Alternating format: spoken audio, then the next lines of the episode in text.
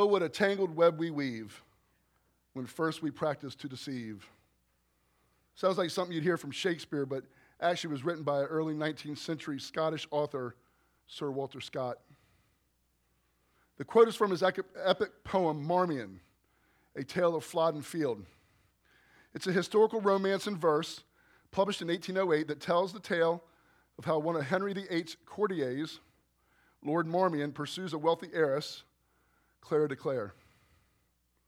In order to remove her fiance, Sir Ralph de Wilton, Lord Marmion forges a letter implicating him in treason. He is assisted by his mistress, Constance de, de Beverley, a perjured nun who hopes to gain his affections. De Wilton claims the right to defend his honor in combat, but is defeated by Lord Marmion and is forced to flee abroad. In order to escape Marmion, Clara takes refuge in a convent rather than to endure his attentions. Lord Marmion abandons Constance, who is condemned to death, but not before she gives documents to the abbess proving De Wilton's innocence. In the end, De Wilton is able to prove his innocence, given armor, and reinstated to the order of knighthood. Marmion is killed in the Battle of Flodden Field before De Wilton can get justice, but by fighting in the battle with distinction, he regains his honor, his estates, and he marries Clara. Oh, what a tangled web we weave when first we practice to deceive is an aphorism. An aphorism is a pithy observation that contains a general truth. It uses just a few words to describe one's life experience so perfectly and so true that it enters into the English language and lasts forever. Some other aphorisms you may recognize are if that, you can finish this for me. If it ain't broke, don't cry over. Pride goeth. Actions speak. The early bird. And Alfred Lord Tennyson's "Tis better to have loved than lost." These aphorisms take on immortal status because they are true, and we live them out every single day. In the case of Oh, what a tangled web we weave, it says everything we need to know about the perils of lying and deceiving other people. When we lie and deceive, we begin a domino effect of complications and consequences that eventually can run out of control. One lie leads to a second, then to a third, uh, a third, and so on and so on, et cetera, and et cetera. Now, I've assumed we've all lied and deceived during our lifetime, right? Maybe it's a friend, maybe it's a coworker, maybe it was a parent. And that's where my personal example comes this morning. In fourth grade, I failed math one quarter. Now, there were structures in place for my parents to know how I was doing. And one of these was when you failed a quiz, you had to get a parent to sign the paper and take it back to their teacher, to the teacher. Well, my parents were very surprised when I received a failing grade on my report card, and they called to talk to the teacher about it. I don't exactly remember what started the cycle of deception, but I'm sure it had to do with not wanting to get in trouble with my parents. So when I received the first failing quiz, instead of taking it home and having one of my parents sign it, I signed it and returned it. My parents none the wiser. When I received the second failing quiz paper, I did the same thing. And so on and so on. This deception got easier and went on for the entire quarter, amounting to 10 to 12 failing quiz papers, signed by my mother and returned to the teacher. My father's signature was way too hard, more like a doctor. Oh, what a tangled web I weaved when first I practiced to deceive. If I would have taken the first failing quiz home to my parents and gotten their help, to better understand the subject, I would have saved a lot of consternation, many months of being grounded, and the pain in my backside that I got from spanking that I got. Maybe you're recollecting your own tangled web at the moment. And I tell you my story, and I invite you to remember yours for two reasons. One, we're just like the people in the Bible. We're imperfect, flawed human beings. And two, it proves that God's grace that was sufficient for them is also sufficient for us. And He can and will st- still use us the same way that He used them. So, more, this morning we're going to study a family who, over the years, has become what we might call dysfunctional. The parents play favorites and the children take advantage of each other. And it's going to come to a head in our scripture this morning where all four parties are trying to take advantage of and are deceiving one another. We would think that with all the tangling of webs going on, there's no way that God's plan for the world could be accomplished through them. But of course, we'd be wrong because God is all knowing, He's all powerful, and most importantly, He's sovereign. And His will and plan will be accomplished no matter the lies and deceptions that human beings put in its way. That brings us to our big idea this morning that God's plans will be accomplished despite our lies and deceptions. You know, aren't you glad that God is so powerful that his plans and will are not kept from being accomplished because of our interference, our sin, and our deception? I mean, I know I'm extremely grateful that the lies and deceptions I, I perpetrated could not derail God's plan for my life. Before we dig into God's word for us this morning, let's pray. Heavenly Father, we pray that you would pour out your Holy Spirit on us. You would open up our hearts and minds to what you want us to learn. Use this passage to teach us, to rebuke us, and to correct us where needed, and to train us in righteousness. In Jesus' name, amen. So, our first point this morning is Isaac and Esau. And we're going to be in Genesis 27, verses 1 to 4. This is what God's word says. Now, it came about when Isaac was old and his eyes were too dim to see, that he called his older son Esau and said to him, My son. And he said to him, Here I am. Then Isaac said, Behold, now I am old, and I do not know the day of my death. Now then, please take your gear, your quiver, and your bow, and go out to the field and hunt game for me, and prepare a delicious meal for me, such as I love, and bring it to me that I may eat so that my soul may bless you before I die. So Isaac is now an old man and he's physically blind. The phrase, his eyes were dim, also has the meaning of spiritual blindness. And we see that Isaac thought he was close to death. So he sent for his eldest son Esau so he could bless him before he died. To prepare for the giving of the blessing, Isaac commands Esau to get his quiver and bow and go out to the fields and hunt kill, and prepare the kind of delicious meal that he loved. The phrase, such as I love, suggests Isaac was in bondage to, to his appetite. Genesis 25, 28 reminds us that Isaac had a taste for wild game, and he loved Esau because he was the hunter and the man of the open country. Same verse says that Rebekah loved Jacob, who was a quiet man and stayed among the tents. We see very early on that both Isaac and Rebekah seemed to play favorites with their children. These preferences were the beginning of the downfall of this family. And Isaac states he wants Esau to prepare this delicious meal that he loves so that his soul may bless him. The use of soul expressed how strong Isaac's desire was to bless Esau. It would be like the passing on of a lifetime of blessing. So now there are significant observations we can make in these four verses. One, Isaac is ruled by his stomach.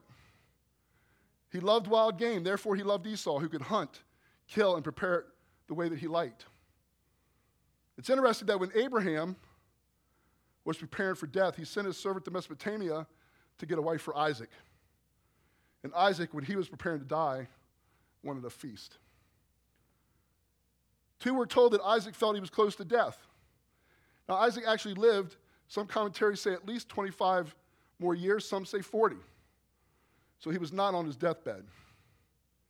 And we see other biblical leaders, such as Moses in Deuteronomy 31, being warned by God when they were about to die. So Isaac stating that he doesn't know the day of his death would probably seem disingenuous, especially to the first hearers. Third, we see deception here on the part of Isaac and Esau. Most commentators agree that Isaac most assuredly knew about Rebekah's oracle from God that the elder would serve the younger.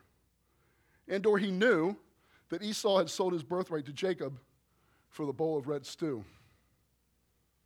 The birthright and the blessing normally went together. So by planning to give this blessing to Esau, he was actually trying to deceive and circumvent the will of God. And Esau was also trying to deceive because he knew that he had sold the birthright to Jacob. By accepting the blessing, he was going to break his oath. Also, Esau had really disqualified himself by marrying Canaanite women, something that Isaac was willing to turn a blind eye to. Pun intended. Okay. Most telling, though, is the fact that Isaac didn't call the entire family to the occasion. Whenever the father's blessing was given to the eldest child, he also gave the other children their blessing at the same time. These blessings were like our last will and testament today and needed to be witnessed. You'll see a picture of a will. At the bottom, there's three witnesses of it. Isaac, by neglecting to call Jacob in order to bless him as well, and by not, and by not calling any witnesses to the event, shows that he was trying to deceive Jacob and Rebekah. And in the end, by going through with blessing Esau, he was trying to deceive God as well, which reminds us of our big idea this morning. God's plans will be accomplished despite our lies and deceptions. Our second point this morning is Rebekah and Jacob. And that's found in Genesis 27, verses 5 to 17. Again, follow along as I read. That's what God's word says. Now, Rebekah was listening while Isaac spoke to his son Esau. So when Esau went to the field to hunt for game to bring home, Rebekah said to her son Jacob, Behold, I heard your father speak to your brother Esau, saying, Bring me some game and prepare a delicious meal for me, so that I may eat and bless you in the presence of the Lord before my death. So now, my son, listen to me as I command you. Go now to the flock and bring me two choice young goats from there so that I may prepare them as a delicious meal for your father, such as he loves. That you shall bring it to your father that he may eat, so that he may bless you before his death. But Jacob said to his mother Rebekah, Behold, my brother Esau is a hairy man, and I am a smooth man. Perhaps my father will touch me. Then I will be like a deceiver in his sight, and I will bring upon myself a curse and not a blessing. But his mother said to him, your curse be on me, my son. Only obey my voice and go. Get the goats for me. So he went and got them and brought them to his mother. And his mother made a delicious meal such as his father loved.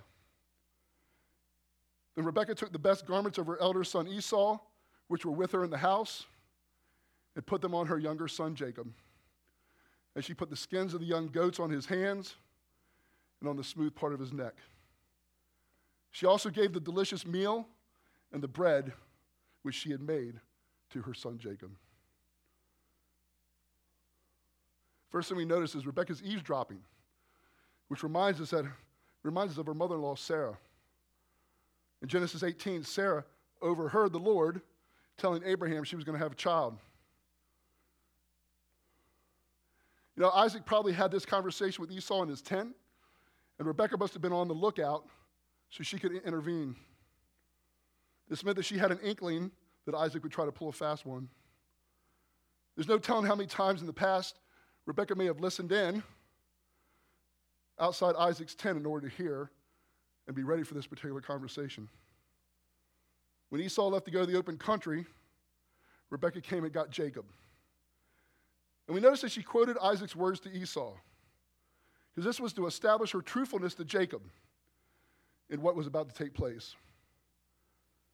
Notice she identified Isaac and Esau as your father and your brother, and Jacob as my son. Again, reminding us of the family dysfunction. Now, she leaves out a part. She leaves out the part about Isaac blessing Esau with all his soul, downplaying the strength of his desire and resolve to bless him. And she adds a part she adds the part about in the Lord's presence, which emphasized the importance and the religious significance of what was about to take place. Rebecca needs Jacob to see the urgency of putting her plan into motion. He needs to do it immediately. She's persistent. She makes it clear that he's to pay close attention to her voice and her commands. Seemingly, it is Rebecca who's the mastermind here. We notice Rebecca's deception as she puts her plan into motion. She must have been formulating her plan for quite a while because it was elaborate and it needed to be done quickly for it to be successful. She commands Jacob to get two young goats from the flock so she can prepare the meal for Jacob to take to his father. But Jacob's concerned that his father will notice that he's not Esau. If his father touches his smooth skin, it would give him away. It's interesting, he did not want to appear to be deceiving his father and bring down a curse on himself instead of a blessing. But this is not Jacob rebuking his mother for her deception. He's just worried about getting caught. But notice Rebecca. Notice how wily she is as she calms his fears about being cursed. She said she'd be willing to take the curse upon herself, which shows the lengths that she was willing to go. It's interesting, as we'll see later, if the blessing could not be taken away from Jacob and given to Esau, then most surely the curse could not be taken away from Jacob and given to Rebekah. She was manipulating Jacob in order to get him to participate in her scheme, which was to get him the blessing. And of course, Jacob does not need a lot of coercion because he just goes and obeys his mother's commands. We continue to see that Rebecca had it all played out, planned out. she takes Esau's best clothes, puts them on Jacob. She also covered his smooth hands and neck with the goat skins. And after preparing the meal and dressing Jacob up to look, smell, and feel like Esau, Rebecca gave him the food and the bread take to Isaac.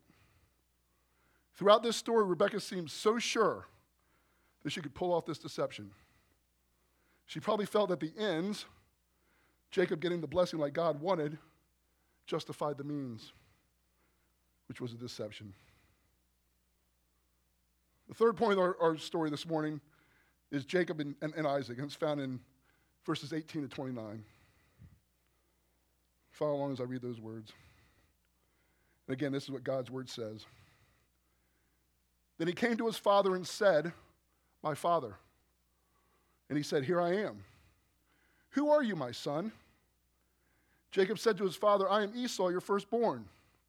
I have done as you told me. Come now, sit and eat of my game, so that you may bless me. Isaac said to his son, How is it that you have how is it that you have it so quickly? And he said, Because the Lord your God made it come to me. Then Isaac said to Jacob, Please come close so I may feel you, my son, whether you are, true, whether you are really my son Esau or not. So Jacob came close to his father Isaac, and he touched him and said, The voice is the voice of Jacob, but the hands are the hands of Esau. And he did not recognize him because his hands were hairy like his brother Esau's hands. So he blessed him. And he said, Are you really my son Esau? And he said, I am. So he said, Bring it to me, and I will eat of my son's game, that I may bless you. And he brought it to him, and he ate. He also brought him wine, and he drank. Then his father said to him, Please come close and kiss me, my son. So he came close and kissed him. And when he smelled the smell of his garments, he blessed him and said, See, the smell of my son is like the smell of a field, which the Lord has blessed. Now may God give you the dew of the heaven, and the fatness of the earth, and abundance of grain and new wine May people serve you and nations bow down to you. Be master of your brothers. And may your mother's sons bow down to you. Cursed be those who curse you, and blessed be those who bless you. Jacob is now in full deception mode. He takes the meal, the meal to his father, but he almost blows the plan right off the bat. In trying to cover all the bases, sight, smell, taste, and touch, they forget about his hearing. When we lose one of our senses, usually the other senses are heightened. And when Jacob announced he was there, Isaac was immediately confused. He was expecting Esau, but the voice sounded like Jacob. So, what does Jacob do? What would we do? We'd probably babble on and on, trying to cover up the lie hoping the person doesn't notice our deception. And that's exactly, exactly what Jacob does is he lies and he rushes Isaac. He's like, sit up, eat the game, you know, bless me.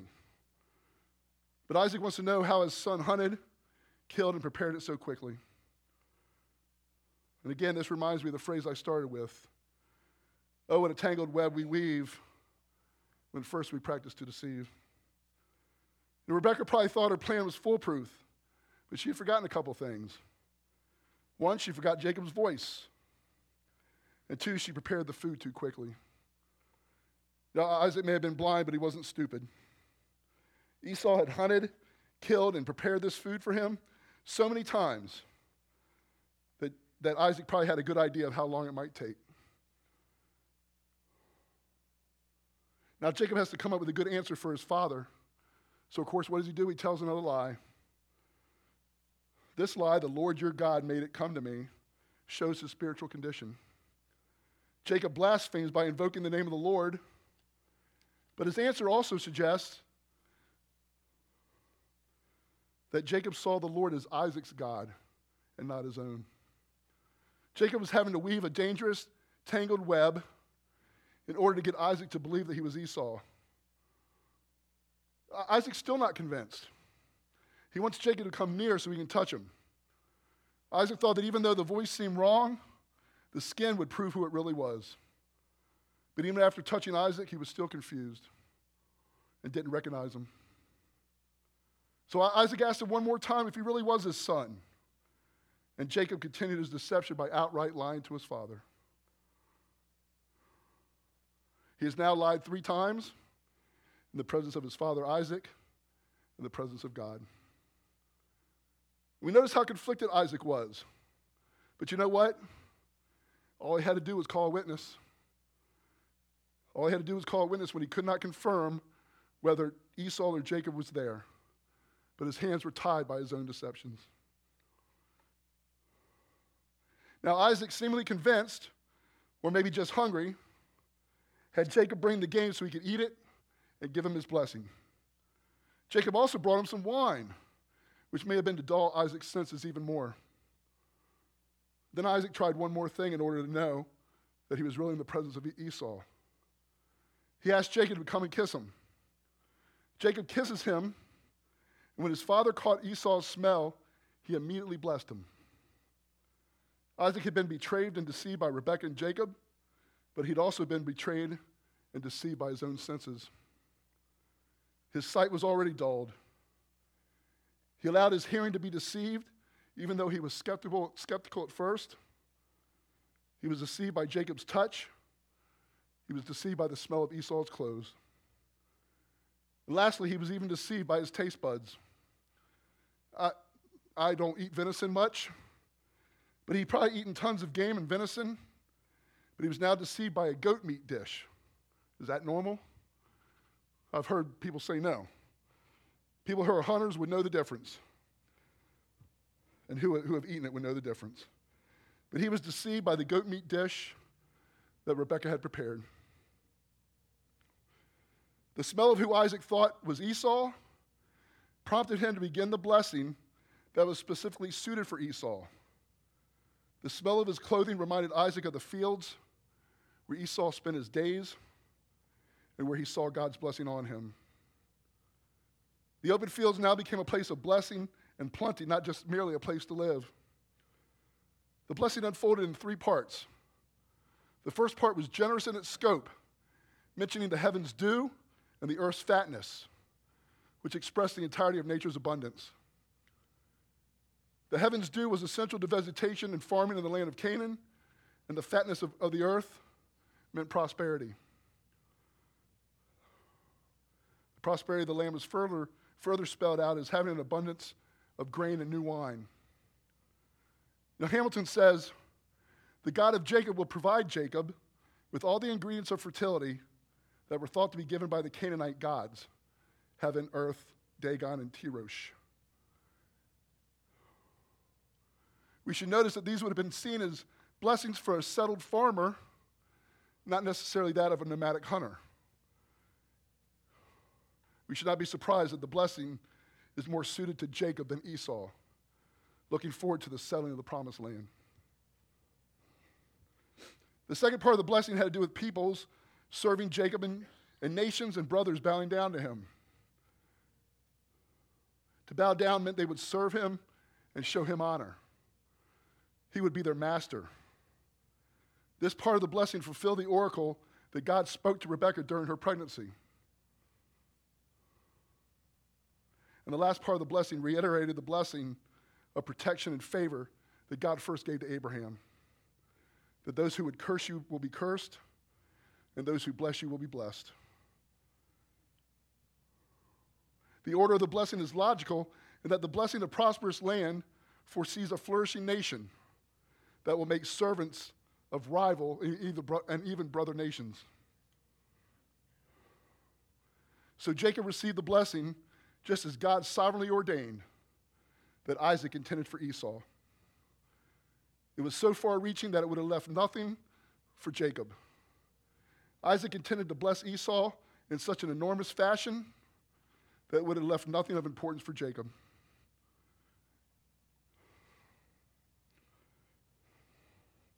Briscoe says this There is one profound factor which no, must not be overlooked, and that is the sovereign Lord was still at work despite the scheming and conniving.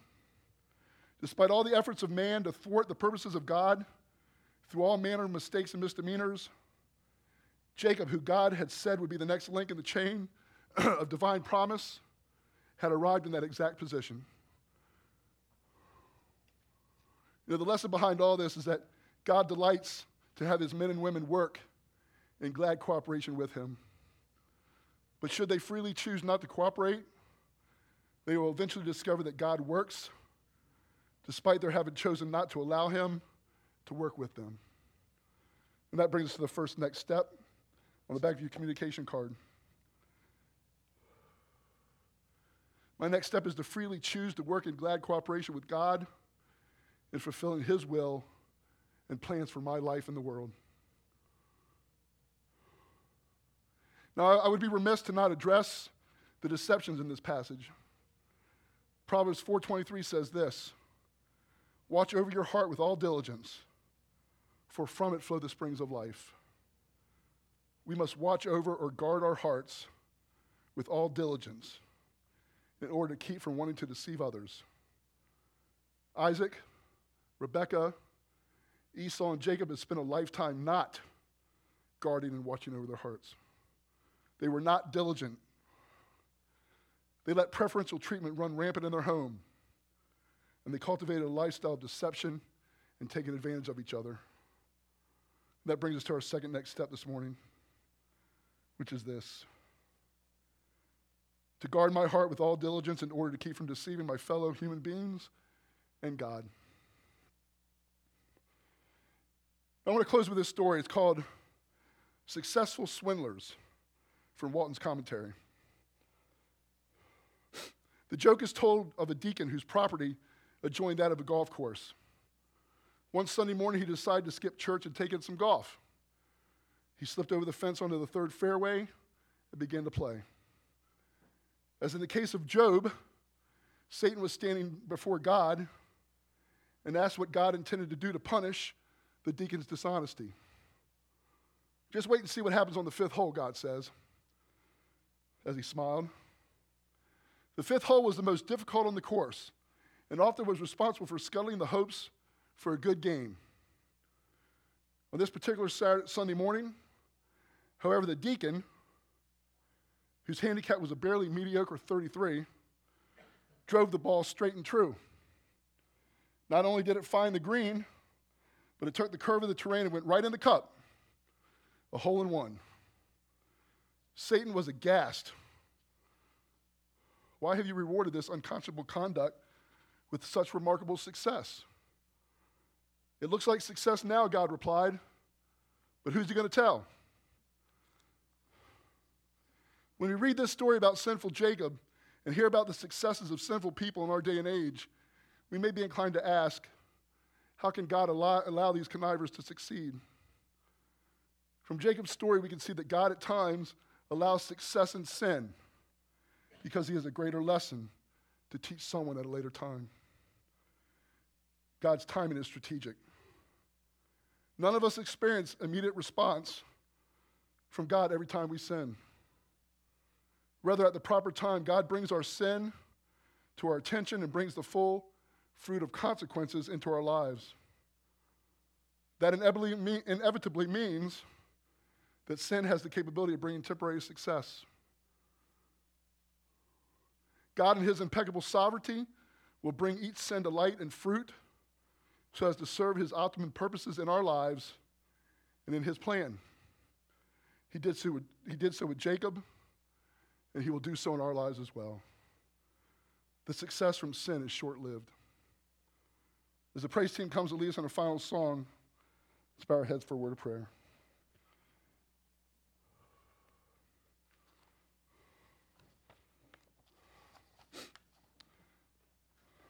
Heavenly Father, I am, I for one am truly thankful that you still use human sinful, you still use sinful human beings today to do your work in this world.